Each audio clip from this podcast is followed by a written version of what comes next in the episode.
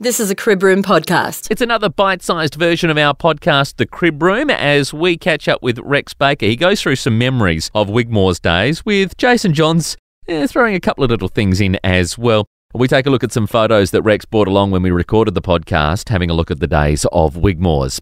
Now, if you're listening and consuming via our audio platforms, there is a link to our LinkedIn and also to our Facebook page as well, where you can watch the video that accompanies the audio as well. Thanks again for your listenership of The Crib Room, and don't forget to subscribe. That way, as soon as a new episode drops, and we've got a couple in the pipeline very soon, you'll be able to know about it before everyone else. Now, now, for you, Rex, I can see this first photo. We're going to go through some photos. It's going to make great podcast content, but we'll just talk about the memories about it, obviously. Um, for you, you're in a suit and tie. What's happening here? What what, what happened after your product development days? Well, product support days, yeah, I went into uh, project management. So there were five of us that were sort of product support reps and tech reps combined. And that was Gordon McManus, Lindsay Densley, um, myself, um, and Dale Moody. So the five of us got this job of being project managers, which you had to look after the customer's total needs and you had to help the sales rep do the sales as, as well as best you could. So I did that for, oh, I can't remember how many, about five years. So this picture here with me in a suit just uh, showing um, some people, some customers, how our 35 uh, engine works and operates. So that's what that one is at the dyno. You had plenty of hair back then. Yeah, I had plenty of hair back like there, that. and it was black.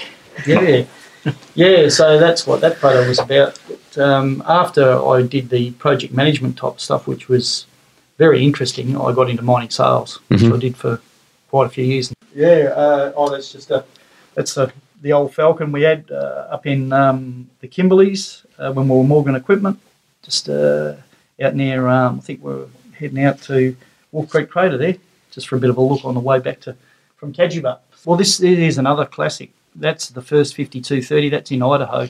That's the first Phil Follow 5230, and that fellow there, Barry Sturrock, um, uh, he's uh, he's passed since that photograph was taken. But we were over there on a we were called the uh, the Big Iron University. It was called. Cat had a little set up in a um, in the Arthur Anderson College in Denver, Colorado. So we're over doing that course. Then they took us, Caterpillar took us to several mine sites around the USA to have a look at gear. So that was pretty exciting. Oh, well, the boys will like this one. This is the old, um, this is the old XB field service chute. Um, bef- we used to have a few F100s That too, but this, Geraldton. this was in Geraldton. This one, this particular Yeah, I, one. I remember laying in the back of that on the way back from Ellendale Pool with Yeah, you yeah. driving. Yeah, the yeah, girls yeah. in the front. Yeah, I got just thrown in the back. Yeah, yeah, yeah. There wasn't enough room in the front, Chase. Yeah. That's a picture of me underneath one of my F100s. Now, what are you doing under there? Well, putting the transmission back in it because it blew up and uh, it was an automatic, one of the few automatic F100s we had. And this is actually at Eneabba and I blew the tranny up, so they sent me a new tranny up so I could get home. So I had to put it in myself. That was punishment. That one there is just of an old D7 um, engine that I did up in the Bunnings Pine Plantation in a shed held up by logs, as you can see. Mhm. So that was just some of the sorts of things you used to do. You used to do things that you'd never get away with now, you know, um, you're not allowed to do uh, for health and safety, and it's probably a good reason. Yeah, just a bit of a skit there with me hitting it with a big sledgehammer.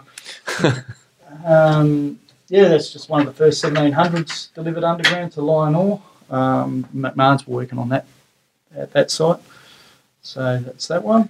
Oh, look, there's plenty of memories, Yeah. mate, and, Yeah. and we could go on for hours Oh, and you hours. Could, you could, but I won't. The Crib Room series of podcasts are produced by Industry Link Media. Subscribe to podcasts via your audio platform and via industrylinkmedia.com. This is a Crib Room podcast.